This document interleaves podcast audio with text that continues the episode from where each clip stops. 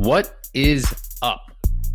Today we have an awesome episode with Jack Carpenter, who is a Spartan Pro, OCR, and triathlete coach and a facility owner based out of Suffolk, England. International.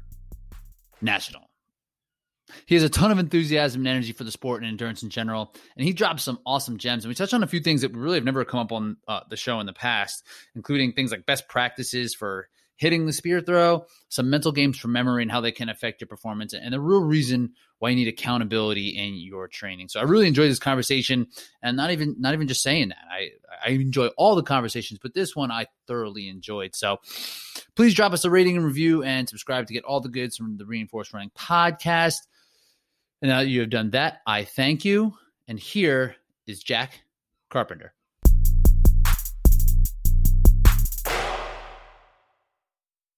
Jack Carpenter is here. This is take two. We we started and like ten seconds in, we we had we had uh had to kind of call an audible, but we're back in business. How you feeling typical, about it? Typical English Wi-Fi, I think. is that a thing? Is it wor- Is it worse? Who knows? I mean, they always promise like these really good Wi-Fi signals in each city, but I'm out in like a village or a town here, so I'm not in a major city. So yeah, it's hit and miss. I mean, we for all our podcasts, I tend to hardwire my laptop in, uh, just purely because I'm going old school. You know, it's not quite the noises. Yeah, yeah, yeah. I'm I'm old school, so but it, it yeah, I don't trust the Wi-Fi. I think that's the way to go is to plug in. I don't even have one of the like the plugs on my computer. Yeah, I'm like looking at it now. Uh, yeah. Gotta like buy yeah buy an adapter to plug into the internet, but we're plugged in. We're back in business, dude. I'm I'm real excited you came on. We made this work, and um, I'm really dying to dive into some training stuff. But but first, a couple random questions that I must know. Are you ready? All right. So if you were to hang out with any cartoon character, who would it be and why? Woo. It have to be like Roadrunner, surely. I don't know. Do you have Roadrunner? Um, like Wiley Coyote and yeah, yeah, hundred percent, yeah. Just purely because he's so quick. that would. well, you just would you train with him? Would you be like, yeah, just show me how? Because sure, I don't think he says much. No, but then again, you don't really want to. Tra- you don't want to really talking a lot at um, maximum VO2. Do you really? Let's be fair. You want to be. You just want to be pushing, concentrating on the game. He's focused. He's like, I'll, we'll we'll small talk later. Right now, we're out here training. Beep beep. That's a good one. um, cool. So aside from running a race, like what is the first thing you are going to do like post quarantine?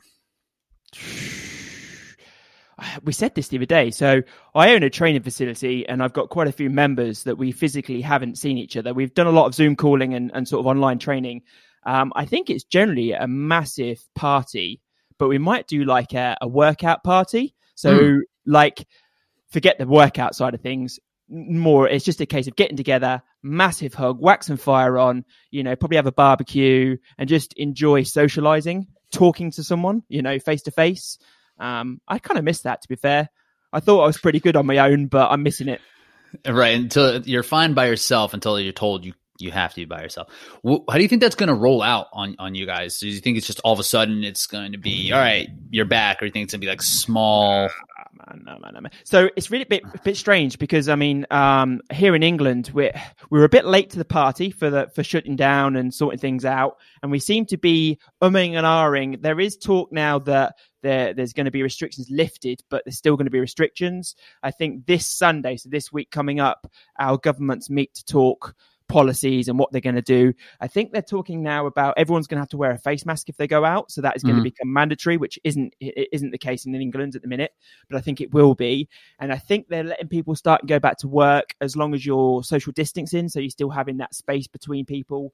Um, so I think there will be restrictions, but I can't see mass participation or I can't see races going ahead until at least September. I know. I, I, I I almost kind of put those out of my mind. It's like if we mm-hmm. race, that's cool. I'm I'm gonna train, but to actually prepare and, and get my hopes up for it, like I, I don't know if that's necessarily going to be something. It'll be it'll be interesting to see how, how things do kind of progress. Like, all right, now we can have groups of of twenty. Now we can have yeah. groups of fifty. Um, who knows, man? It's even like it's almost worthless to like speculate on it because there's just no idea. And and probably quite dangerous from a training point of view as well. Like like you say, if you get your hopes up too much and then that just gets smashed to bits, it's like heartbreak again. And and I don't know how many times physically and Mm. emotionally we can take that as athletes. You know, it's hard enough keeping the training up, let alone then being told you can't do something again. That's that's tough. How have you been doing? Have you been grinding, or what have you been doing for training? No, I've been I've been grinding. Um, Yeah. I was I was very unfortunate enough last year. Um, I suffered my very first ever injury, which was sillily self inflicted, and that really bummed me out last year because I was doing quite well. I was hitting the podiums. I was racing really well, and then that hit me, and it hit me quite hard because, like I said, I'd never been injured before. I didn't really know what to do or what to can. Unfortunately, we had Greece Five Trifecta World Championships. We had Tahoe and a, a couple of the season races in England, which I'd all lined up to do and go and smash. And yeah, um, I ended up sort of walking most of those. Let's put it that Mhm. way. Um, not training, stupidly racing because I'd paid for the races to get there, like Greece and Tahoe. I was not missing Tahoe. Let's put it that way.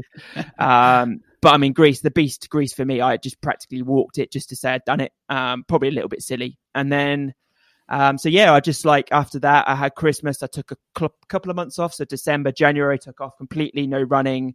Um, worked on my weaknesses, if you like. Um, and then, yeah, from February, really trained it in hard. Um, got ready for races, and then obviously COVID hit. Um, so we actually haven't raced here in England yet. We haven't had our first race. We literally went into base build period, and now I'm in a build period. I'm still in a build period. right. Um, so it's kind of suited me actually. If I think about it now in hindsight, it's, it's amazing because actually it's given me more time to reflect and train. And I'm probably fitter now than what I would have been if I'd started to race. So that's pretty good. That's a great Um, point, and that's something that you know most endurance athletes can benefit from is time. Yeah. it's always to, to help yourself build up, and you know having that perspective that you can reflect on and, and make sure you're getting more fit. Because when you get start getting into races, you just start preparing for races and building up and, and tapering down and racing and then recovering, and it's hard to really get that big chunk of of, of training in. So I'm glad that's I'm glad it's working out for you. Yeah, no, definitely, yeah. Um, I need, I needed the time for sure, and I needed to prove to myself that because it was an ankle injury. Basically, um, I put a new salmon ladder up at my training facility, Oh, nice. I I was coaching some people and I just so nonchalantly, I just sort of dropped off the salmon ladder like I had been doing all the time. And what I didn't realize is I hadn't pulled the mat fully under. So my ankle hit the edge of the mat and then I land, I rolled my ankle and it laterally tore grade three tears on my lateral ankle. So basically I snapped my ankle off its ligaments. Uh, Um, and and it as you can hurts so bad, blows up. Oh. It's probably so swollen. oh yeah, exactly. Well, you know Turn it. And then, purple. Yeah, turned purple. Couldn't work. Well, like I actually thought I'd broken it. Um, turns out I'd done worse. I'd torn the ligament. So, um, yeah, just rehab. Lots of ice. Lots of rehab. I'm fortunate enough to have lots of toys, so like EMS units and balls and all that. So, um, sort of use my knowledge on that to get that back. Um, and I think I still can feel it now. To be fair, but I don't. I think someone told me the other day like five years, five six years until it completely goes. So, you know, They I don't ta- think it's They do take forever. And dude, I actually had I went and saw a movement specialist because I was having like some weird pain like in my foot and my hips. And he asked me, he's like, Have you had any previous injuries? And I told him, like, oh, I sprained my ankles like playing basketball as a kid. And he said that I, it was so damaging mentally that I had stopped moving like supinating to the outside to get myself the, the proper movement patterns needed that it was creating compensations elsewhere. So he just kind of taught me how to. So now the drills I do, I literally kind of roll my ankles outward just to my body can trust that it's not going to get hurt and it's not going to be broken or messed up still. Um, so they lingered. Yeah. So that's something just to keep in mind. Like if when you're coming back, like training that part to help you edge to the outside there. Um, but yeah, well, I'm glad you're still grinding. Um, but on, so you have a podcast as well. Shouts to OCR Audio. Um, and no slight to any of the, the the former guests that you have, but who has been your favorite podcast guest on the show? And you guys have done hundred episodes now. hundred. Who hit hundred uh, Friday? Yeah. Dude, Uh, congrats! and 100 was crazy. We had a lot of athletes on the call all in one Oh, go. yeah, yeah, we had uh, 16. Um, Oh everyone, God. everyone from Nicole to Ryan to Lit, like all previous guests, you know, it was really good fun. Um, but my best guest, I've actually got, well, yeah, I've got two, and they're not athletes. Well, they are, but they're not. Yancey Culp Mm. is probably the first time we we interviewed Yancey. I was actually blown away. That guy, as a coach, I actually got off the line and went, I want to be like him at that age. Like the the motivation, the, the just the aura he just gives off, even on a face to like on a phone call, was crazy. I mean, yeah, that guy is is immense. And then the other one was a guy called Matt Mossman, who is Endurelite, who owns Hmm. Endurelite. Um, p- mainly because of his just science, scientific knowledge and, and brain bomb knowledge, which which is what I love, which is why I set up the podcast initially um, to learn because that's what I'm all about. And he just brought so much to the call uh, that I just sat there and went, "Oh yeah, oh yeah, oh yeah," and then I go, went away and you know you Google things, you YouTube things, you you do all this type, and then you learn and adapt, and it improves you as an athlete or as a coach. In my case. Um, so he was definitely someone that just sort of blew me away with knowledge, and that's the first time I realised that doing the podcast wasn't wasn't just a fun thing; it was actually a learning a learning thing for me, and that's probably why I like doing it. Um, I found the same thing that I've found that I've become a much better coach since talking to all these awesome coaches like yourself and all these, all these other people who've been on. Like like Yancey, just as the positivity that comes from him is like so authentic and real and just motivating. Like, oh wow, this guy is like really dialed into his craft and he's so passionate about it that n- he won't be denied from from doing it. And it's definitely inspirational as a coach for sure. And the Yeah. dude Matt was he uh was it mostly nutrition he was talking about? Yeah, mostly nutrition, uh, but science, just from a nutritional science point of view, an athlete. Mm. You know, he in his own mind, he is a brilliant endurance athlete. Um, but obviously now he's gone more into Endurelite and selling that product, which is an amazing product, by the way. But um, yeah, he he just, I think it was just like again, he, he was very. Uh, that he was very energetic and just like, whoa, okay, you really wanted to take it in, you know, you wanted to sort of feed off it and go and tell someone, you know, that's he gave you that sort of real sense of buzz about himself, which I kind of like. Um, I'll have to reach out. I'm I'm I'm, I'm just gonna steal these guys from you now. Like that's that's do why. um. All right, last one. So, what is one reason that you can give me that Spartan race in the UK or in any in like or European championships is is better than Spartan race in the states? that's a tough question.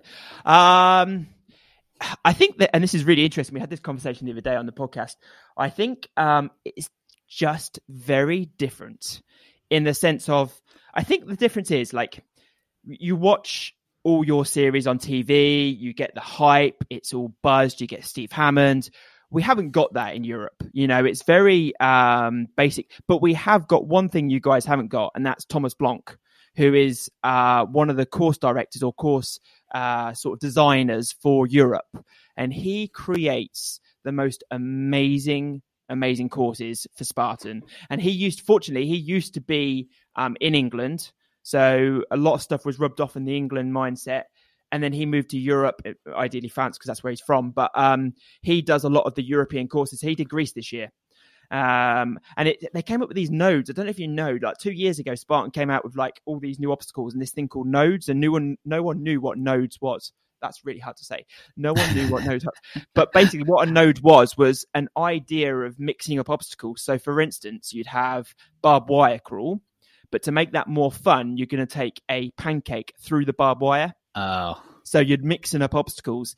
This year at Greece, he did a really cool thing where you had a sandbag, you picked up the sandbag, you did a loop, then you picked up, dropped the sandbag, you picked up a chain, did a loop with the chain, picked up your sandbag again, and back to the point. So you did a figure of eight. I like a saw that. That was in that was in Greece. yeah, and that was Thomas's idea. So that type of thing, you know, and just looking at the terrain. This is what England's very good at as well. Looking at the terrain and using what's around you. So using nature. Uh, we do a lot of bushwhacking, as you call it, in here in England. Uh, the front runners tend to trim down the weeds and, and the stinging nettles with our shins um, because Spartan don't like using, you know, machinery. They use our shins. Um, so we get a lot of that in England. So a lot of the courses are real rugged, true sort of countryside, British countryside type of races, which is which is brilliant. But of course, we don't have the mountains and the amazing views in the sense of top of mountains. But we do in Europe, obviously. Um, so I think it's just different. I think I actually really enjoyed Tahoe. I think it was one of my favorite races. But I think to this day forward, Morzine, I would go back over and over and over again because that place is just breathtaking. And there is something with the innovation of just taking something that already exists and just giving it a twist like that. Like, hey, here's a sandbag taken under the barbed wire. Like, no, no extra work. Doesn't it take? It doesn't require building an obstacle. It just seems like being creative. It's it's like how they did at Tahoe, where it was like twister, monkey bar, twister. It's not, and that was like the keystone obstacle that race, right? That was what the one that was exciting. Was hard to get through, but like it didn't take that much. So there's a lot we can still do, and hopefully we will still see that because yeah, that's that is something that happens in the states. Is every race is kind of the same. Every sandbag carry is sort of the same. Every yeah. bucket carry is the same. So that'd be cool. Hopefully that that kind of stuff will rub off. Yeah, no, um, definitely. Well, awesome, man. So crush those questions. So just give uh, give myself and the listeners a little bit more information about who you are as a coach, an athlete, as a podcast host, and what you got going on in uh, obstacle course racing. Okay, so um, long, long story, very short. Um, I was I was the kid at school that didn't really like sport at all. You know, I was never really picked for football. Uh, wasn't fit, didn't run, hated the idea of running, but I was a swimmer. So I swam at a sort of a higher level, if you like, got to sort of county level. Um, never good enough for the nationals, but just got bored of being in a pool, you know, five hours, six hour weeks. My brother and sister both swam. They were much better than me. I was always the one that wasn't quite so good. Um, so really, I got a bit bored of swimming, but I was fortunate enough that because I did it enough, I could swim quite well. And I found the sport of water polo. I think you guys know about water polo in America, mm-hmm. but in England it's not very big, but it's quite quite well known in the private schools. And just really strangely, our local team where I used to live had a team, and they'd had a team since like 1947. And I just sort of joined it, and it was a group of sort of 50 year old males, and I was the only 14 year old there. But I was used obviously because I could swim. So it was like get in there, boy, and just do a few lengths, wear out the old boys, and put the ball in the back of the net. Um, and that was my first real love for something. Um, and I took that particular team, not single handedly as a team, but we took it. I joined, uh, started a youth team. So I started getting some youth kids involved. Um, I started really taking it seriously, like really learning the game and coaching and tactics. Um, started to introduce a bit of this to the guys. Some of the guys were a lot, a lot of it was social and they sort of then it sort of com- changed and converted. I got a few of my guys in, and next thing you know, we're quite a good team because we've got a load of swimmers that are quite fit and tasty, you know, and got some tactics going. So that sort of took five, six years of my life just playing water polo, and we got quite a high standard. We got to national level in England, so we played at the national level in England. Um, so that's about 16, 17. And someone, someone, someone said to me, "Why don't you come for a run to keep fit for water polo?" So next thing I know, I'm on this treadmill doing 5k, dying, absolutely hating every minute of running. Um, and by this point, I was quite big as well. I like my drink, I like my food. Um, I could swim. That's all that really mattered. So I didn't really care too much about aesthetics or what I looked like. It was generally a case of, you know, just an 18 year old lad doing an 18 year old lad's thing. Um, but then I really got into running, funny enough. And it was a case of my sort of competitive mindset was okay, I've just done, uh, I think it was 10K in an hour. I'm going to make it 50 minutes. I'm going to make it 40 minutes. I'm going to, you know, and that's how it started for me, uh, the running side of things. And I was just on a treadmill one day and someone turned to me and went, You swim, right? And I went, Yeah. He's like, You're running, right? Yeah. Have you tried triathlon? And I was like, Don't get me into something else. Because generally I'm that kid that has tried every single sport. You know, I've got rollerblades, I've done roller hockey, I've done all these, but never stuck at it. I've never ever stuck at a sport. Water polo was the first sport that I ever really stuck at. Um, then I got into triathlon, did a couple of sprint triathlons, realized I quite enjoyed it. Um, by this point, I was actually quite good without realizing I was quite good. So I was, you know, sort of 20 minute 5Ks, obviously I was quite quick in the pool, so I was doing some serious good times on the uh, on the old swim. Bike got stronger and stronger the more I practiced. Joined a tri club. This story's going on a long time. Um, so that's where my, my, keep it going. Got, yeah, so um, I actually qualified for GB, so Great Britain for triathlon at age group level. Um, but then it got to me that and this is this is a sucker for most sports other than OCR. What got to me was the fact that everyone that was beating me was on like a 12 grand bike or mm. had the latest this or had the latest that or had infinity pools in their back gardens. And I just got to a point where I couldn't compete compete with those guys because fortunately, I didn't have a 12 grand time trial bike, you know, and I wasn't able to go and push those levels that those guys were doing. So I suppose it just became a bit boring for me, as in, like, I just got to a point where I was like, ah. Um, someone then suggested that I tried an Ironman, um, which at that point was like, huh, okay. Okay, yeah, I suppose I could. And I, was, this was 2015. Um, so I went and signed up for the Ironman on holiday. Um, my wife at the time was like, "What are you doing?" I was like, "I don't know, but I've just signed up for it." Um, and that was it. So Bolton UK Ironman t- came round 2015, which is basically um, two and a half mile swim, 112 bike ride, and a marathon. Bearing in mind, I'd never done a marathon in my life before, um, and I'd only just done sort of a bike ride. The four or five weeks before that, leading up to that that distance. You know, I could do the I could do each in dis- each discipline, but I couldn't do the distance in total. Uh, sort of winged it through a triathlon uh, through the Ironman, finished, and that feeling was probably the best feeling I think I've ever ever had. I mean, it wasn't fast. I was twelve, t- late twelves, like thirteen hours, something like that, but you know, just that feeling of going up that iron carpet, the red carpet, and the guy shouting, "You are Iron Man," to me was like such a buzz. And then I realized I wanted more of that buzz. And I think from that point there, my life changed because I'd just done something that not the average person could do. And I then went chasing for that one thing. That one thing was like, I need something that is a bit different, is a bit, you know, out there. And then in England, I started getting into all these type of tough mudders uh, sort of weekend warrior runs and warrior dash, which was basically like in the trenches and mud runs and all this sort of thing. And then someone happened to say to me, try a Spartan. So in 2016, I went and tried my first sprint. I came, uh, well, I won my age group. Um, so I was like, okay, this is quite good. Did the super the next day, and then I was hooked. You know, literally, that was it. From then, I decided to quit triathlon. Um, really get into the sport of OCR effectively with the running side of things. And I'm not a runner. I'm still not a runner. I still wouldn't call myself a runner. But I suppose with my uh, competition and my competi- competitive head and my mindset, I've turned myself into that. Um, so 2016 did my first beast that that September, um, and that was it. At 2017, I had a whole year of doing elite uh, elite heat, if you like. And at that time, there wasn't a pro team; it was just you signed up for elite and you went and raced elite, and that was it. Um, I trained as a personal trainer as well in that time. So mm. actually, within that time period, I, very long story short, I'd actually um, split up from my then wife, moved house, moved place. So my life had changed as well completely. So I'd gone from, you know, a, funny enough, the, the, real funny story. My name is actually Jack Carpenter, and I am actually a qualified carpenter. That's my job. Um, you just took that last name. It's like the old days. You're a carpenter. Last name is now Carpenter.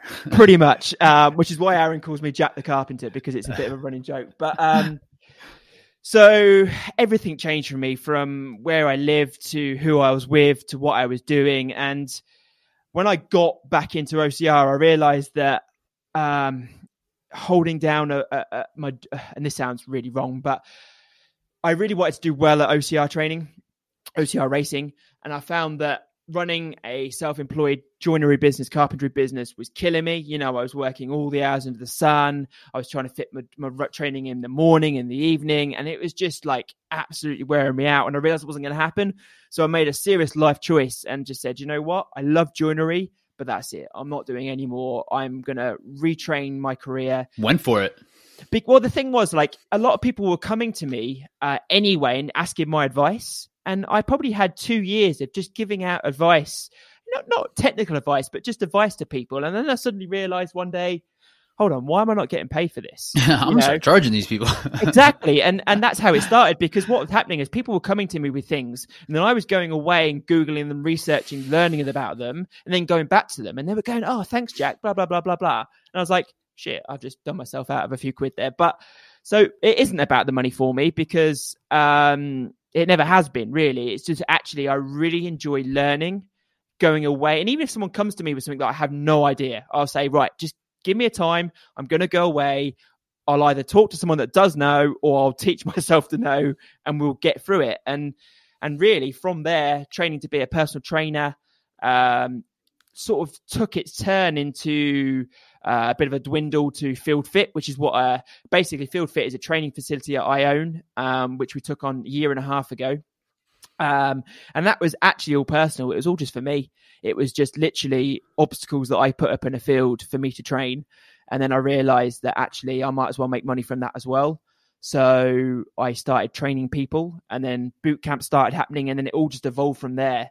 So, and actually it's funny you said at the start of this call, um, initially I did not agree with online training. It's something that I still don't agree with. I still like to be hands on with all my clients um, because nine times out of 10, when you get to know these people, there is things like you said about movement specialists and stuff.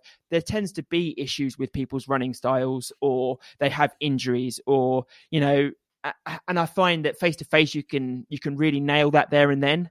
Um, so that's where I was with that, and basically Field Fit was all about just getting people into the sport of OCR because in England at the minute there isn't many places where you can go and do OCR or even know what OCR is. People know what a Tough Mudder is. People are starting to know what Spartan is, but they generally don't know how to train, where to train, and a lot of training centers haven't have doing amazing things but i would say they're not necessarily not training in the right way but they're just not training how i feel is best for majority of people um, and considering you, you were kind of there on like the, the ground floor, you know, when OCR in England, right? Like you still kind of are. You're spreading the word via your podcast. You're doing, you're spreading the training with your facility.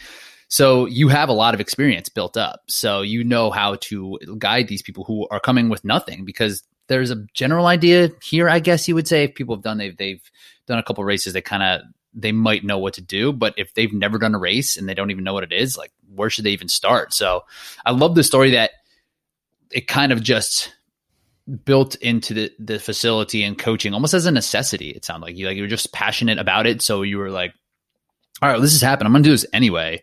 So I want to spread this word. I'm passionate about it. Other people are going to be passionate about it.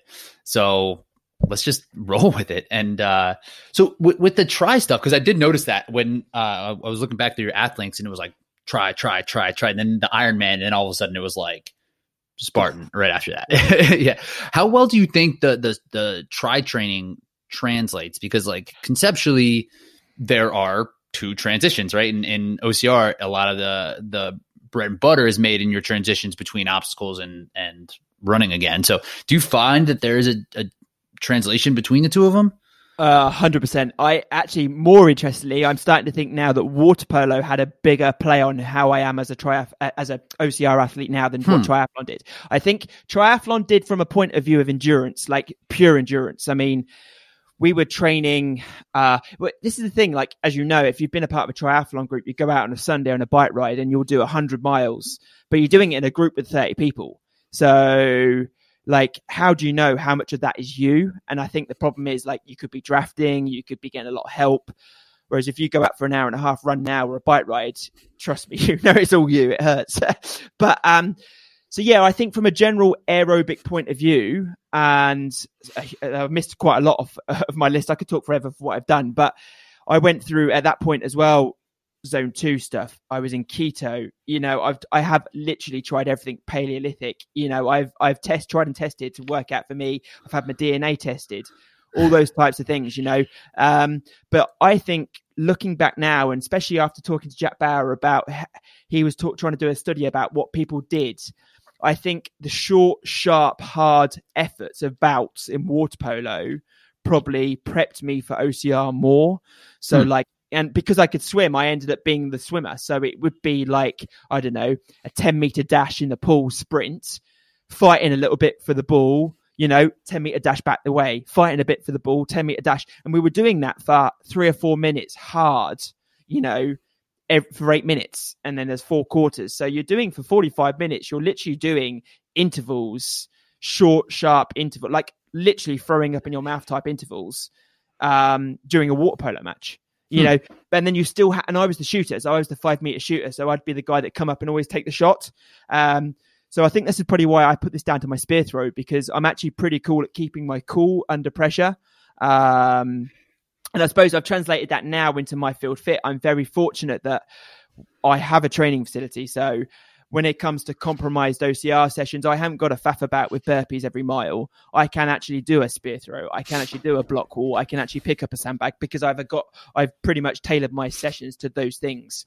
Um, but yeah, I think the triathlon from an endurance point of view, definitely you can't beat it. And I, I still think now I, I, I still teach spinning uh, four times a week currently. Uh, not at the minute because obviously we're shut down, but um, I do I do miss going out on my long bike rides, and that's something that I haven't done for a long time.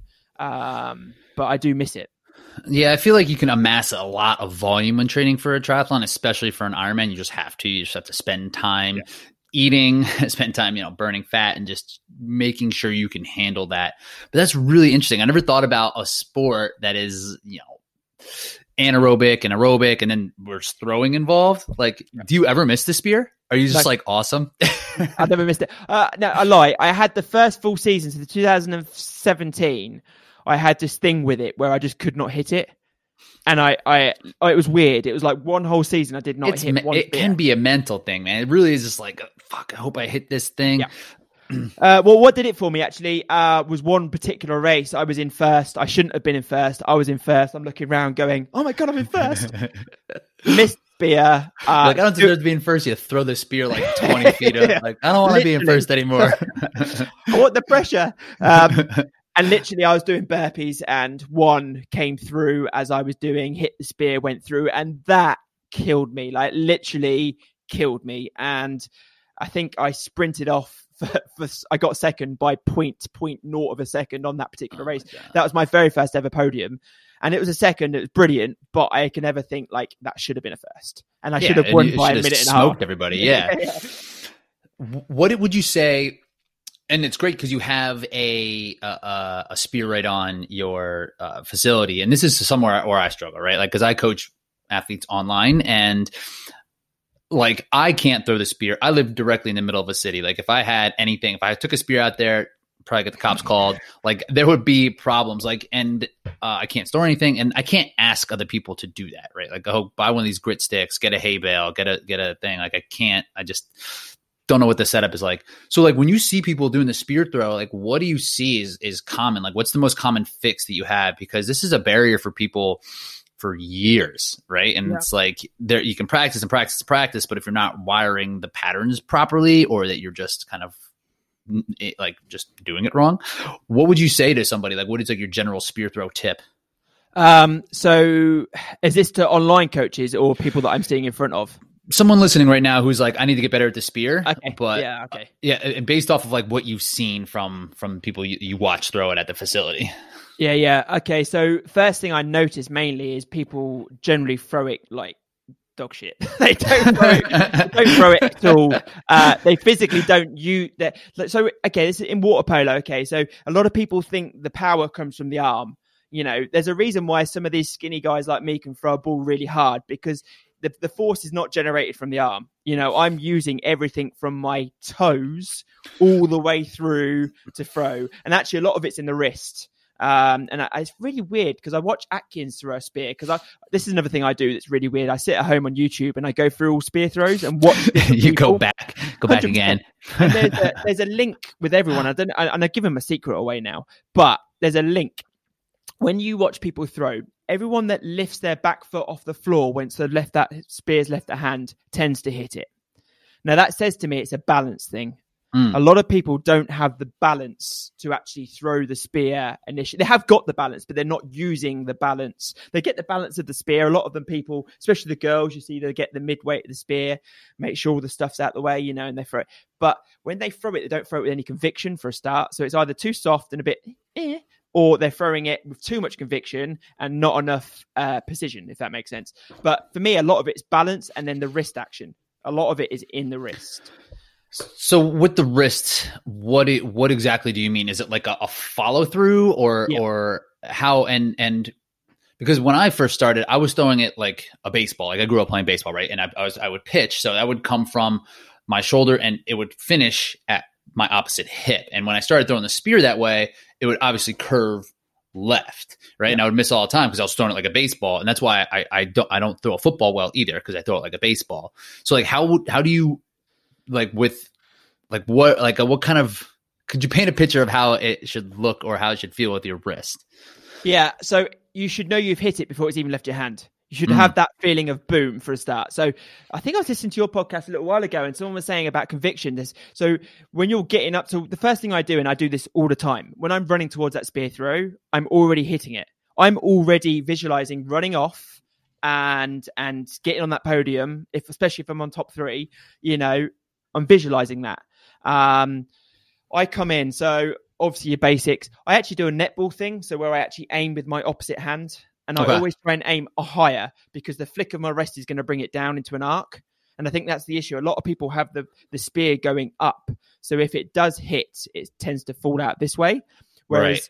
if It'll if drop like the can- backhand will like dangle and hit the ground Exactly. and pop out. Okay. and that and that's where you need that little flick of the wrist because what the flick of the wrist does is just give it that little bit of up and down a bit like a football kick if you like so as it's coming down it's actually gonna the nose is coming down into the bale and i think that's what the flick does so i actually generate the power through the core legs and hips um, then it goes elbow then then arm then the little wrist flick at the end Mm. and as I'm doing that, my opposite foot, so if I'm throwing my right, my left foot is actually coming off the floor. And I'll actually finish in like a, a ballerina stance, if you like, um, for balance, because obviously I'm completely off balance at that point. Um, but I think the flick of the wrist just for me controls the spear's angle. Um, so, like you say, you get that coming across the body. I have people that throw the spear from an angle, which is fine, but I've taught them to flick the wrist at the end so it keeps it straight. Mm. So you can still throw from a side point of view. It's just making sure you get in that flick to keep the the angle straight. Yeah, because like if you think of like American football, uh, quarterbacks they have a, a specific style, but every everybody's a little bit different. Like some people do throw a little bit more sidearm, but the ball goes the same direction, probably because of that that wrist action. So when people are missing, are they kind of more shot putting it? Like they're just kind of like letting it go and not Yeah. moving their hand. They're just like 100%. allowing it to.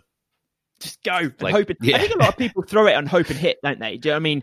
Just Yeah, throw yeah. it. Uh, Like I, I still don't get this. I mean, there's a lot of top athletes out there that say, "Oh, I have clean runs except for the spear," but why? Why are you still missing the spear? I mean, another another method that I get my guys to do actually really strange one. Everyone's got a tennis ball or a bucket, and literally just get your heart rate so jacked up, and then just throw. I mean, I do a little boot camp workout, um, a warm up for my OCR lots, and I put a tire in the middle, and we have hundreds of tennis balls, and you basically just got to run round, grab a tennis ball, throw it in, run round, and it's how many you can get in in like a minute, you know. And nine times out of ten, your heart rate's up because you're racing round, you know. Mhm. And you watch the people throw like crap when they're in a when a pa- panic. You know, they'll hit it ten out of ten when they're just stood there, but make them run around a few times, then throw it. All of a sudden, you've got specific to that workout, and I think that's the next thing. And then it's being able to throw it with all that correction, but with the heart rate so high. Um, right and having that confidence. And that's that's a good that's a good idea. And that's one thing that when writing like more like these replacement workouts for races now it's like and at mile two shoot a basketball or something like that right? Yeah. and if you miss if you miss burpees. Um but i like that. It doesn't even have to be the actual spear itself to get a get the practice of being accurate under fatigue because that really is the main deal. You can sit and hit uh, a spear all day when you're not tired but it, it's out the window just like anything else. Like just how Yeah. monkey bars are easy when you're not when you don't run up to them. Um do you think if they just like threw a ball? Like is, is it just that most people aren't throwing until they get up to the spear on race day and then that just exactly, exactly. so I just mean, even practice just go out and throw what's what's really strange, right? So, especially in quarantine right now, everyone's gone out and bought pull-up bars, kettlebells, things. That's brilliant, right? Okay, so we can we can train grip, we can train dead hangs and grip switches and all those type of things because it's specific to monkey bars and rings. But no one's going out and training any type of throwing action. No one's training any type of balance or uh, brain games. Now, my coach has me doing brain games, and Hmm. I tell you now, that is that is like the hardest thing ever.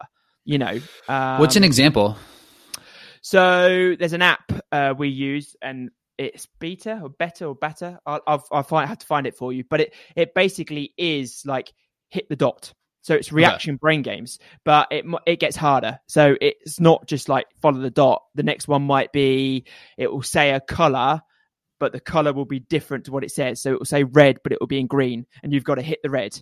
That makes sense. So it's actually just getting your brain to work um, like that. And I, I, I think massively that's what we miss in that this level of sport. I mean, OCR is not quite there yet. If you go into triathlon, I mean, I'm a triathlon coach as well.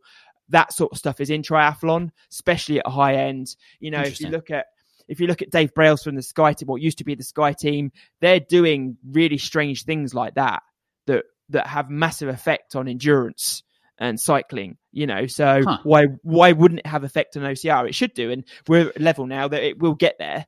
Um, give it five years, and Atkins and John Albon, they'll be, all be doing that things like that. And you would think something like decision training or mind training would be more helpful for a sport like obstacle course racing than triath- triathlon because really in like running or triathlon or swimming even it's there's not that many decisions you have to make. In ocr like you're making decisions and things happen on the fly. Like you fall down you things change on a whim and you have to really kind of have that wherewithal to um to make those decisions. And, and that's funny you mentioned that. I, I was just listening to a book the other day on my on my run. It's called deep survival and it was talking about how like what you said, like how it's hard to like if if the word green pops up in on front of a screen, but it's written in red, it's like hard to say what color it is. You know, it's like what color is this? You're like ah, gr-. and like those small decisions are what change people from from reacting well in in in moments of true peril. Like this book is about literally surviving in the worst like scuba stuff, like scuba accidents. Yeah. So like having those those brain games seems like a really kind of next level thing to um to add? And and do you do it while you're fatigued or or, or, or is it separate? Is it something that like, you add? completely separate because actually it's mentally fatiguing. It is quite it makes you tired. Yeah. Um it's funny i mean depending on where i am in my periodization and where i am in training um like for now i might do it i've just done my run today but this evening I might sit down on the sofa and, and do that um, as an extra thing, you know. But I'm I'm sure as it goes more specific towards racing, then obviously I I put that within training. But I'll do it on the I do it out when I'm running, you know. I I I try and take my mind off running and get into that flow state by doing training games, you know, memory games, things like that. I mean, when we trained for last year, we were doing a couple of the beasts and they started doing those memory tests. I don't know if you had them in America. We um, did. I never had to do one. That was it showed up on a map one time, and for like 24 hours, I was like trying to figure out how to memorize numbers. it's like, how can I do this? Uh, yeah. Uh, but it didn't show up on race day, so I never had to do it. But yeah, but that's interesting because I we did that at Greece, and uh, and I suddenly thought, oh no, they've got the brain game, and famously, obviously, John failed that last year at Greece Trifecta World Champions. He had to do burpees at the very end. Um, so it was like, oh no, that's coming up. It's coming up. It's coming up. But like, how much my race was ruined because I was sitting there thinking about the bloody brain drain that never even came up. So, and you know, and, and you mentioned like it, it does, it, like it costs energy to think. Like it's like your brain sucks up glycogen. So if there's other if there's this mental stress that's weighing on you and you're thinking about this number or thinking about it, like, yeah, it's going to make you more tired. It can definitely screw up your race. Um, and that's the and, same with that's the same with anything. Like I, I say to my clients, like you know, like the biggest ones for me are sleep, stress, work, nutrition. You know, they're basic, but you know, like one of my clients said to me yesterday, Oh, I'm just, I get to the end of the week, I'm just this and I'm that, and I'm just losing motivation. I said to her, What time are you going to bed? And she was like, Oh, 11 o'clock after I've watched films and stuff. I'm like, there's your issue. You know, like until you can control that and improve that in your day to day lifestyle, you can't expect to train like a top athlete if you're not treating yourself like an athlete, you know, and and I think that's what people don't realize. And I like to, as my as my coaching, I like to give that to my guys. Look, this is what it takes to be at the level of even just a good athlete. I mean, I wouldn't even call myself an amazing athlete, you know, like I'm just a good athlete, but I'm still training like crazy, you know, and doing this and going to bed at this time and eating well. And that's what it takes. And unfortunately, because it's no magic pill, you know, it, you, yeah. you have to put the work in. And, and these guys want to put the work in. It's just they're not sure how. and and that's where like these advanced training methods that's like the, kind of like the overarching theme. It's like once you have your sleep and nutrition and like your training and then then you can start to add in different training things. Then maybe these memory like mental memory games that you can play or reaction games can or like breath training. Like yes maybe but like if you sleep like shit it does it's not going to matter like that's the biggest thing you can do to to help your performance and if you're trying to do other stuff um it, as because you heard you know Jack Carpenter does it or John Albon does it like if you're not sleeping or recovering like them, it's not gonna matter. Yeah, exactly. And that's where you people realize, or don't realize, but it is so unique as well to indiv- and the more I train and the more I coach, I realize that so many things are individual. You know, mm. um, I was lucky enough, or me and Luke were lucky enough uh, last year at Sp- uh, Spartan European Championships. We teamed up with John Albon to do the the team race, oh, nice. and I mean for him it was just a walk in the park. Literally, for us we were dying. Um, but we had chance to chat to him, and I was like, do you know what? Not every often, not everyone gets chance to sit with John Albon and, and do a whole two hour race with him. So let's not quite sit, but run around. Um, so, you know, why not just ask him questions? And it's amazing because his training is completely different to the next person's and the next person's. And, and it is just crazy because, like, how can so, but this is the thing with OCR, isn't it? Like, we say this all the time. There's not, currently, there's not one body type or one physical athlete that's that's good. I think there's a general consensus that a running endurance background helps or a track background helps. Um, mm. Strength strength to weight ratio is massive. You know, anybody that that's reasonably skinny with a really strong grip is gonna is gonna do better. But in general, you know, you got a Hunter McIntyre who's completely the opposite and runs ridiculous. So, mm-hmm. um, you know, so there's a lot of and and like there's no real way to train either, and that's kind of what as coaches we're kind of needing to help pave that way because even in something like endurance training like this type that type of training has been studied in labs. And then there's been coaches who have been helping people perform for that since like the beginning of the olympics you know? So there's been there's like ways to do it where training for ocr there there are like you said there's guidelines and there might be some principles that that overlay across everybody but there's not a way to do it you know, there's not like one specific way that's going to move the needle the most, and and what works for me might not work as well for you, and vice versa. So, um, that's another thing to really keep in mind too for the people listening. It's like, well, if I could only do this much X Y Z, like you got to do what's going to work, and, and whatever you're going to do to kind of stay consistent from that front. Yeah, I, I think you've just mentioned the one word that I would say that is the biggest thing is is consistency. Um, I know when I got a coach and got consistency in my training, that's when the magic started to happen for me.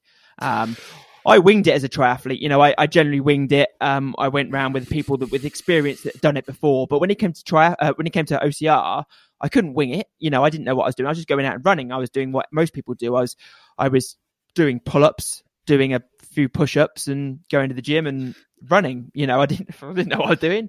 Pick up um, something heavy, walk around yeah, with it. exactly. and, and, and unfortunately, a lot of people out are doing that. And that's the right thing to do. It's just not in the right order. You know, like it's interesting with, with currently the situation that we've got now. I've got all my guys roughly back in sort of a build base period. So there's no real specificity in there. They're so annoyed with me. They're like, we want intensity. We want to carry. And I'm like, should I be no. doing carries? It's like, uh, really? Yeah, you know, exactly. and and you realize that it's a running sport. OCR is a running sport, you know. And where's your weakness? Running, right? We need to run. We need to get good at running. We need to enjoy. And the main thing, the first thing I do with most of my clients is make them enjoy running. And it's very simple. We just, I, I, I like um Matt Matt Fitzgerald that his his stuff blows me the away. 80 20 and 80 20, yeah. And I put most of my clients on that particular the best it's a bit of a mix, but I put them on a definitely an 80% easy and I do the heart rate testing and I make them go easy and boy do they improve just like that. Because mm-hmm. it's the same old thing. They're doing the hard sessions not hard enough, and they're doing their easy sessions too bloody hard, and they're doing it in the middle ground, and they're just wearing themselves out you know, they're not really, they are improving because they're doing something, which is brilliant, but they're not getting the best bang for the buck for every session they're doing. And I think that's the biggest thing I bring to the table is that, right, well, you're doing this wrong, you're doing it wrong, you're doing it wrong, but you're doing it in the wrong way around. You're doing it right, but you're doing it the wrong way around. And I think right. that's the biggest thing that I bring to the, the, table is like that consistency of training and and making them enjoy it. Because at the end of the day, we do OCR because we enjoy it. Even I do. You know, yes, I go out there to win and be competitive, and I want to be an elite, and I want to be this, and I want to be that. But most of all, I enjoy it. I enjoy pushing it. I don't like doing OCR for fun. It sounds silly. I don't go and just get muddy and wet. That's not my thing. Sorry, sorry, people that I've offended for saying that. But you know, for me, I'm on there that start line to to basically beat the person next to me, and that's that's why I do it. You know, and I enjoy that. Weirdly. And that that's so funny you say that too, because I'm the same way. Like I like mud runs, but I could deal without the mud. Yeah. The, uh, but but yeah, it's like the explanation and, and, and the accountability and just like figuring out why they want to do. It. Like you want to be out there for the competition, right? You want to you want to push whoever they want, but maybe some people are just like ah, it's like getting muddy sometimes and, and being out there for it. Um, in, in like your own training, what what was the thing that made you um, realize that you want wanted or needed to be more consistent? Was it kind of getting with a coach and having them just give you that accountability and kind of lay things out for you, or was there a moment that you're like, all right, if I if I'm in this for competition and I want to be as competitive as possible, like what do I have to do?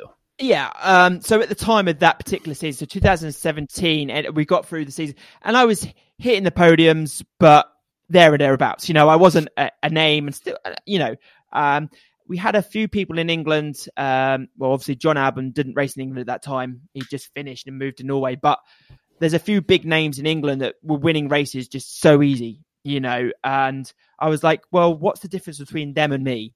You know, and and you do you do the whole the, the stalking on Strava and all these things, and main nine times out of ten they were a better runner than me. There wasn't anything. They weren't a better athlete. They're just a either had more experience of running or just a better runner in general. So for me, it was like, okay, I need to improve my running.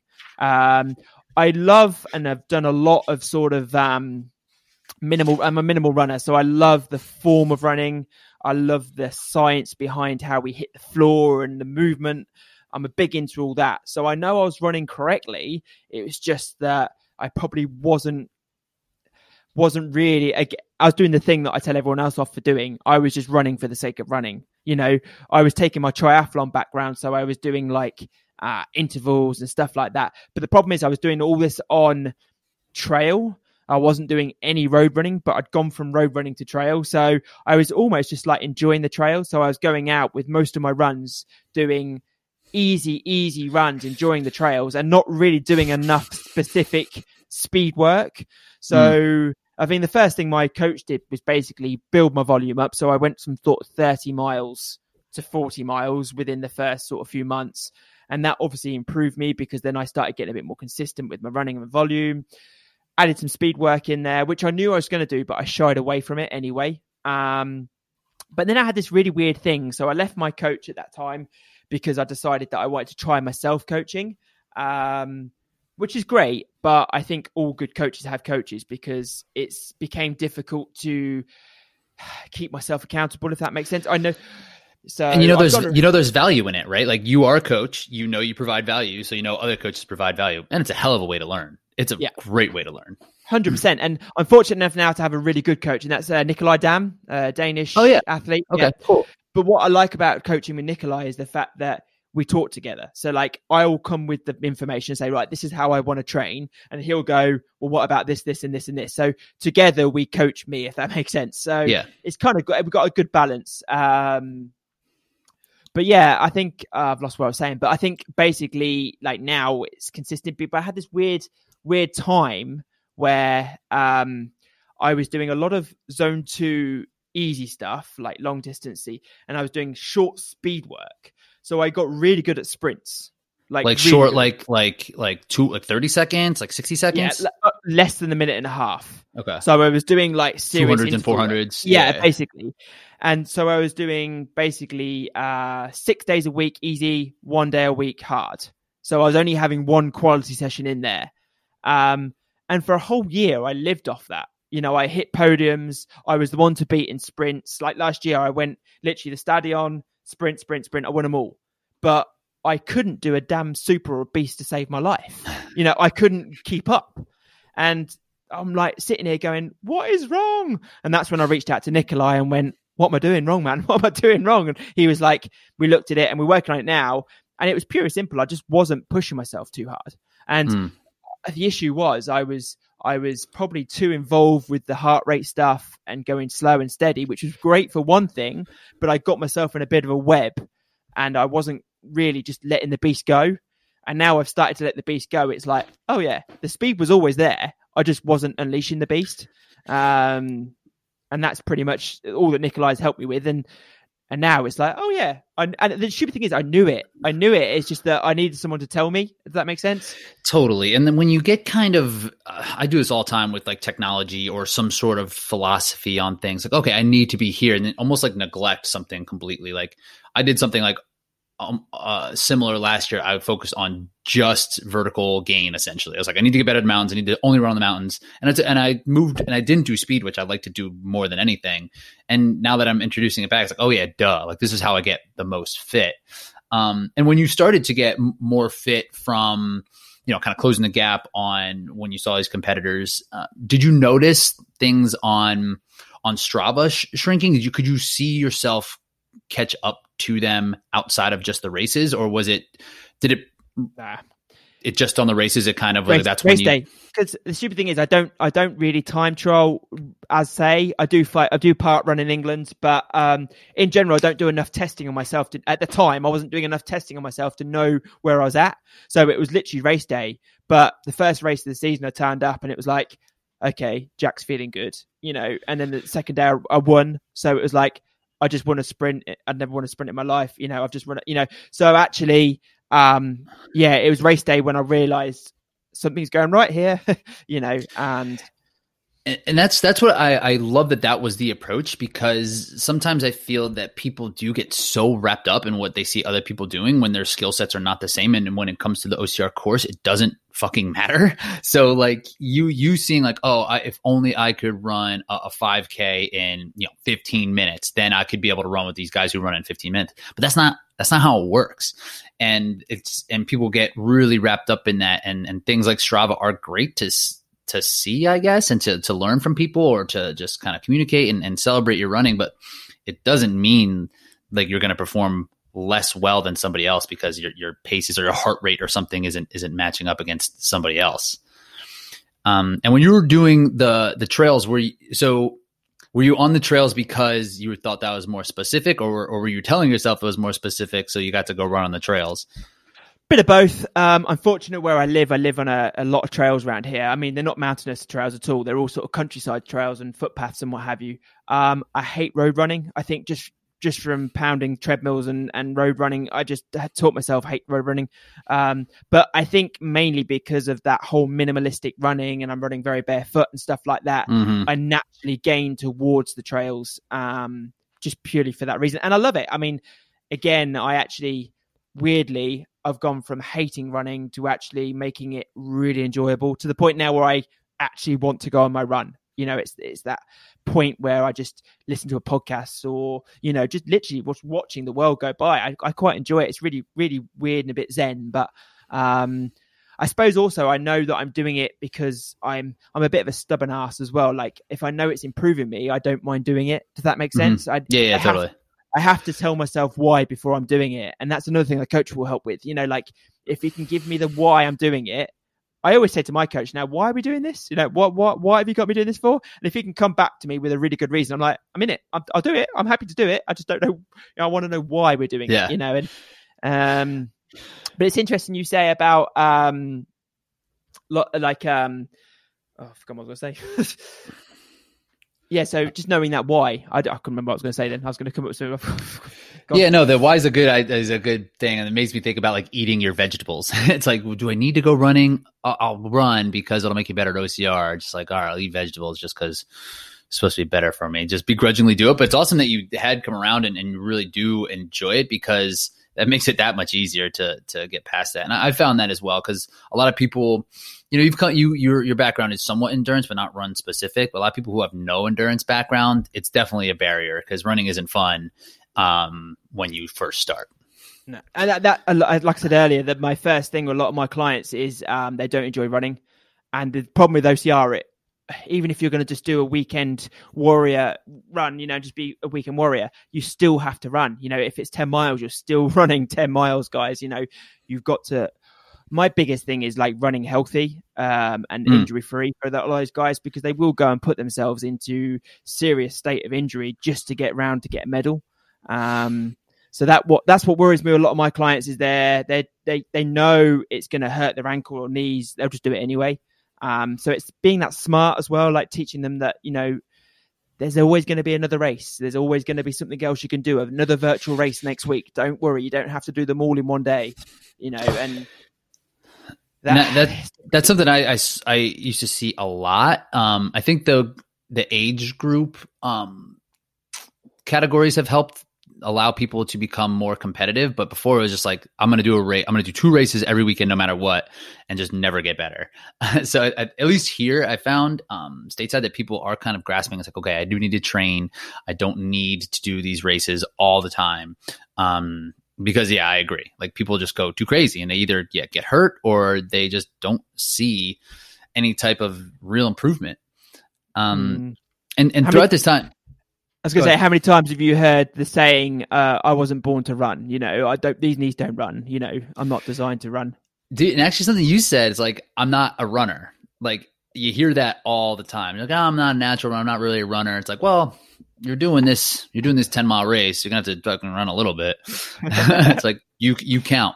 Um, and like one common theme about this is that you you know you've never really been afraid to add new new things once you found the sport that you were really invested in then you were able to kind of branch out and, and add new things into your training and to progress. And you mentioned having a coach and, and seeing the value of that. So, um, so you obviously, like I said, not afraid to add things in. So what are some things that you've been like experimenting with lately in, in as far as your training to help move the needle? Um, okay. So coming back to the balance thing, I love my balance work currently. Um, uh, so I do a lot. Of, did you Taylor Cruz? He's an American guy who works with. I'm having him on. Uh, I'm having him on next week. That guy blows my mind. So I've been doing a lot of Taylor Cruz stuff, mobility wise cool. and balance, and the um, and I, I'm going to completely screw this up, but basically the hand-eye coordination, and I can't think what he calls it oh, it's gone. But hand-eye coordination stuff, which I've been trying, which I really love, and it's it's basically a simple drill where you put the pencil or a pen further away and you bring it in toward your eyes and you keep focused on that position and then you move it out again and you bring it in and move it out and then you basically move it round but you keep your head dead still and you move your eyes following it. I'm sure he'll explain all this. Um, but it's basically training the brain and mind and eyes to be balanced. And apparently, you know, then you do it on one leg, then you might do it, you know, with your eyes closed. Like it, you do it all different ways, but it's good stuff. I really like it. And um, really weird. Ask him about infinity circles. Okay. Um, um, so yeah, just things like that. Which I again, I like bringing the little magic, um, the little magic into it. I mean, everyone's out running, everyone's doing tempo runs, everyone's doing all that type of thing. But you know, the things that people don't tend to do is work on the balance and things like that. And and, and so that's one thing that I've definitely brought into my training for the last few over the last few weeks with the brain games as well. Um, and actually, funny enough, just a, a real strange one is just tempo running, actual proper tempo running, because it's it's something that I avoided. I knew I should be doing it, but I've actually really enjoyed tempo running right now. And when You've I say tempo, it.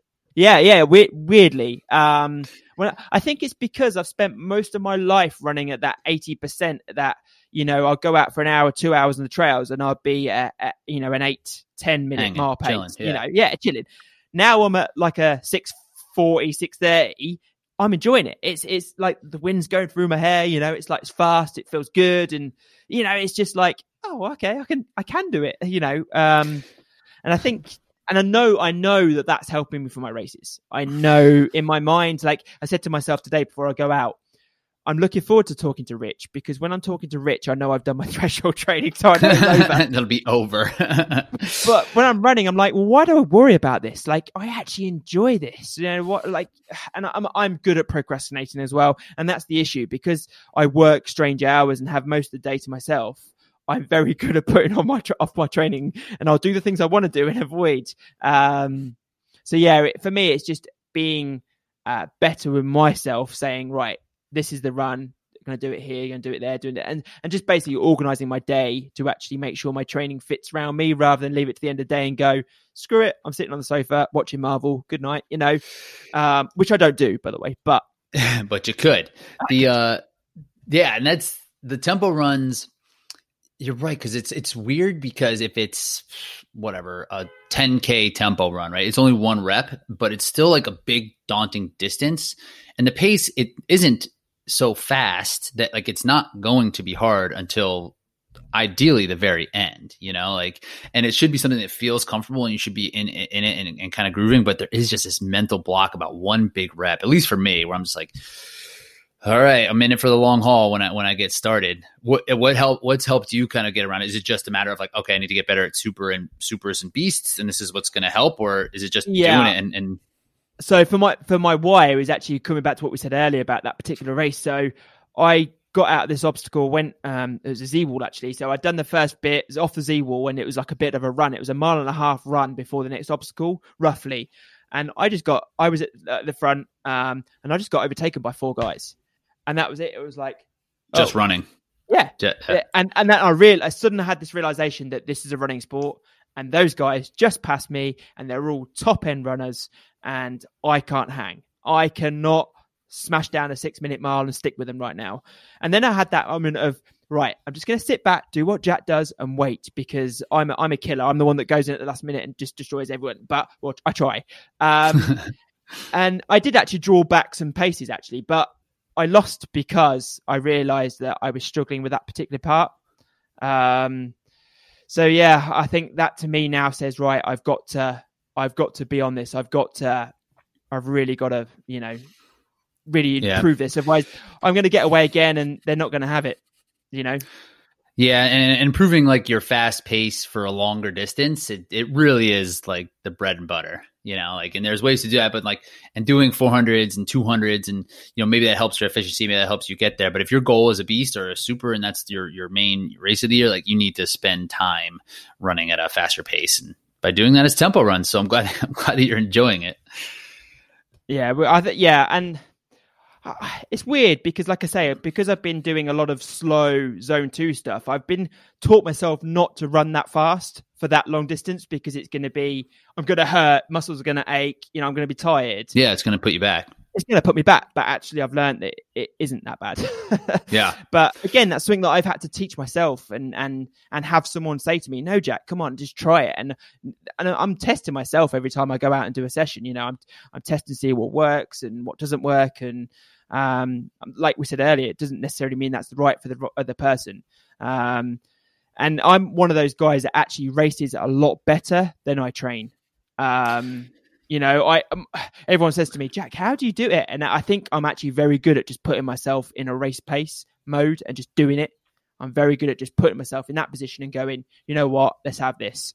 Um, so my training would, doesn't always match up to my racing.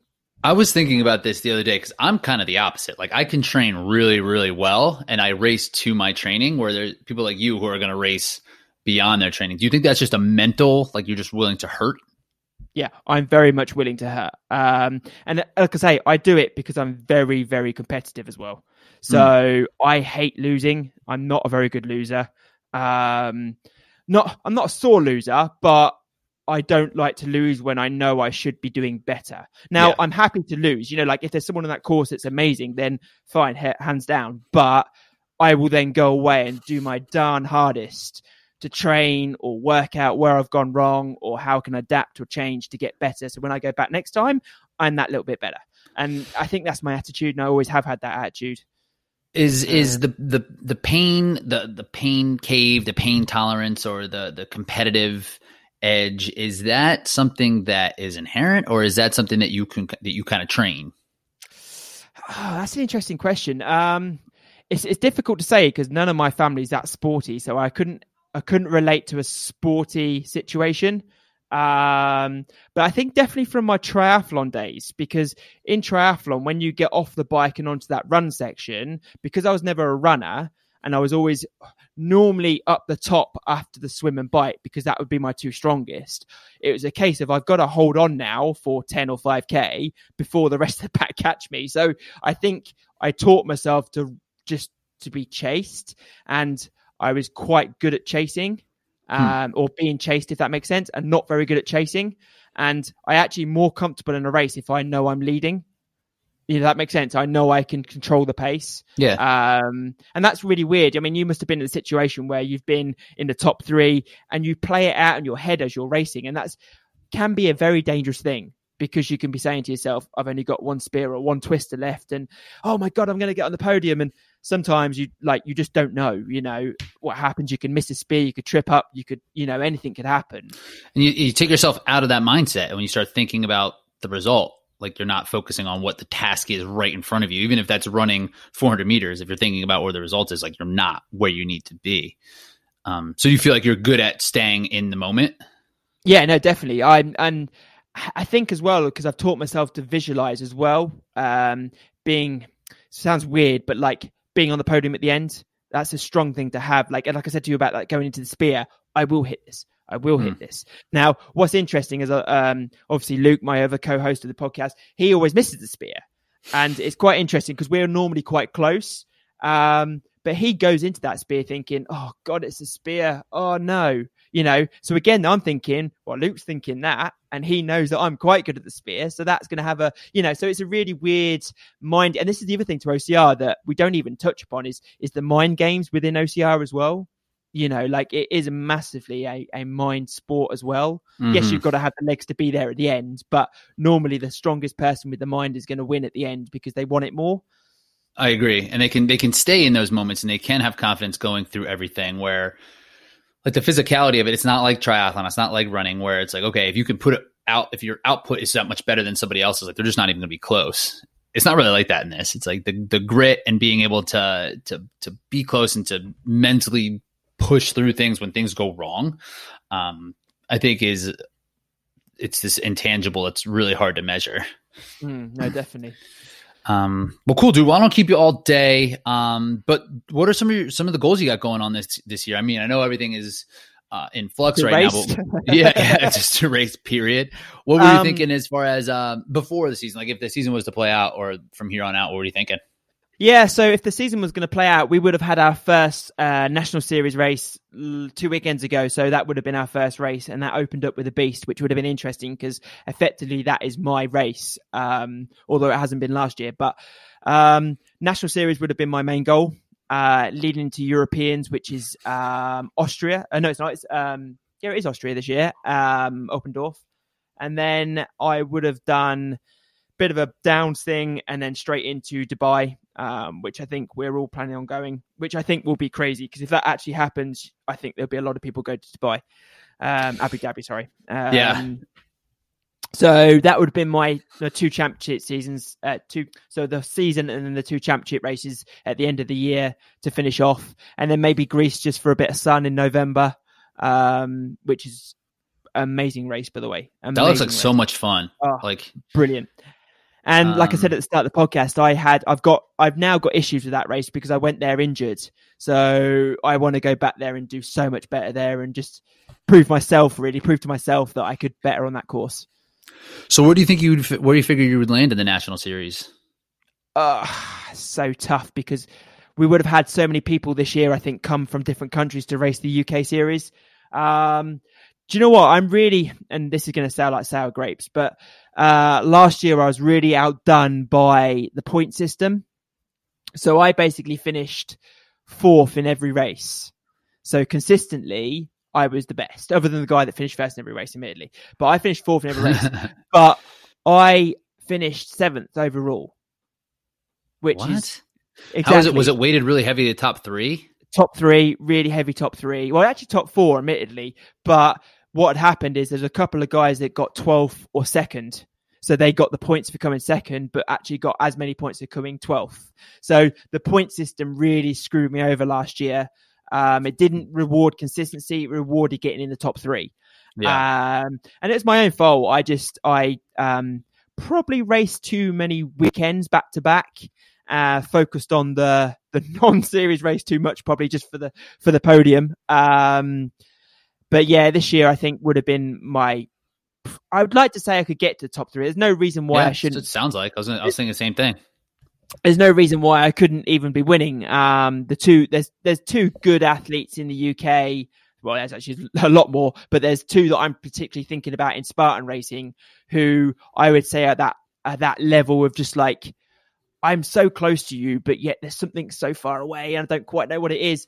And I think for one of them, it's experience. One of the guys, um, just experience of life in general in racing. He's done. He's been to the uh, you know Olympics and done world championships in canoeing and stuff like that. So just that experience. And I don't think you can. I don't think you can train that. You need to live it. Uh, I think if you've been in that situation, you've you've raced all these years, you you're just well grounded in in life, and I haven't got that yet. Although I am 31, I'm still quite young in the sport, um, and I feel like I've got a long way to go yet. You know, um, but yeah, there's no reason why I couldn't be top three. Um, right? Yes, you're poised to to do that. Um, I've definitely got I've got everything I've got everything to me. You know, I've got a great coach, I've got the training facility, I've got time, I've got no excuses. That's the worrying thing. I, I should be able to smash it. And I actually really enjoy living this type of, well, I do enjoy my life. I'm very, very lucky to do a job that I'm very passionate about and I really enjoy doing and I just get paid for it. That's the, that's the beauty. Um, not massive amounts of money, but for me, it's never been about the money. It's, I, I like my work life ratio and it allows Definitely. me to run and be free and be happy and travel know, and, and race. Yeah, exactly. And I've, I've got my wife that I love to bits and I, you know, we, she comes with me to some of the races and support my biggest supporter. You know, I've got my two dogs; they support me at my races. You know, that's how I like my life. You know, and and I love training. I, I also like training, but I love racing more. Um, totally. What were you thinking for Abu Dhabi? Oh, Abu Dhabi. See, this is interesting because I'd like to think that's more of a race course that us Brits and Europeans would be closer to you guys on because there's no bloody mountains for a start and we yeah. can breathe. Um, I don't know. It'd be interesting. I think they're gonna. I think they're gonna. They're they're gonna bring some nasty little things like some serious like sand climbs, the sand and stuff, sand yeah, that no and, that no one's gonna be ready for. Yeah, yeah. Um, cool. Yeah, I'm looking. I'm really looking forward to it. Most of all, I'm looking forward to the experience because I think the experience of Abu Dhabi will be incredible. I think it will be such a good.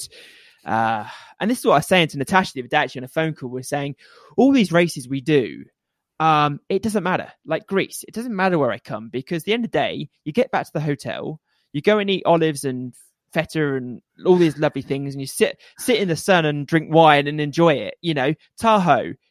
Oh my god, it was cold. I actually really enjoyed that cold weather, by the way. But and the swim, I was thinking I was the only one that was like, yes, I was actually thinking.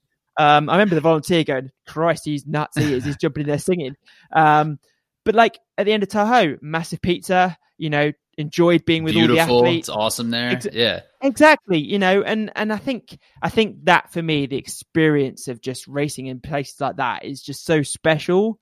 Um, it makes me want to do it more and more and more and more. Mm. Um, so yeah, it didn't matter if I have a crap race because I, it's the experience, and I think you learn. I think you sometimes you have to fail to to improve and get better, and and I'm happy to fail as long as I improve. Got to go for it. It's uh, better than not trying. It's better. It really is yeah. than wondering. At least yeah, you know. Yeah. Yeah, exactly.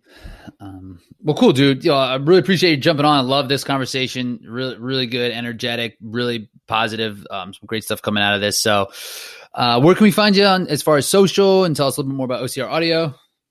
Yeah, yeah, definitely. So, obviously, uh, Jack Carpenter Coaching on Instagram um, which I've just started actually. It was Jumping Jacked Flash because I'm a massive Rolling Stones fan. Uh, that's where that came from. Um, but I realized that I've got so many things going on. No one really knew who I was. And this is why I'm focusing now more on the coaching. So obviously I am a coach. I do coaching. Um, I also own Field Fit, which is a training facility in England, Suffolk, UK. Um, where we have all obstacles and we do boot camps and training. And then obviously a co-host of OCR Audio. Um, at, that is OCR underscore audio. Um, and we just chat to basically anyone and everyone athlete based. Um, and just yeah, just get the good stuff. We we we never thought we'd go hundred episodes. That's for sure. It's awesome. Friday we hit hundred episodes. Um, yeah, we just we're just amazed really, and and the takeoff it's had, and and we've met some amazing people along the way, and that's the biggest thing for me. Like you know, like I said, the call we had Friday, we had 16 athletes, and you know, to have Ryan, uh, Lindsay, Nicole, Aaron, Ian Hosek, VJ Jones, all these people on a call, and they're just they're on a call to talk to us, which is even weirder. Um, you know, and they're just they're and and you realize when you talk to these guys, they are just down to earth, normal people like me and you. That you know they're yes, okay, they're special in the sense of they're race, race really fast, but in general, you know they're they're happy to share experiences and what they learn and and yeah it's a great community the ocr community definitely for sure um it, one of the best i've been been involved with with all sports i've been in actually um yeah it's just a massive buzz and i really hope the sport goes places um, well, I've I've invested most of my life in it, now, so, so really better. yeah, I think about that yeah. too. I was like, man, I hope hope they make it through this. That would suck.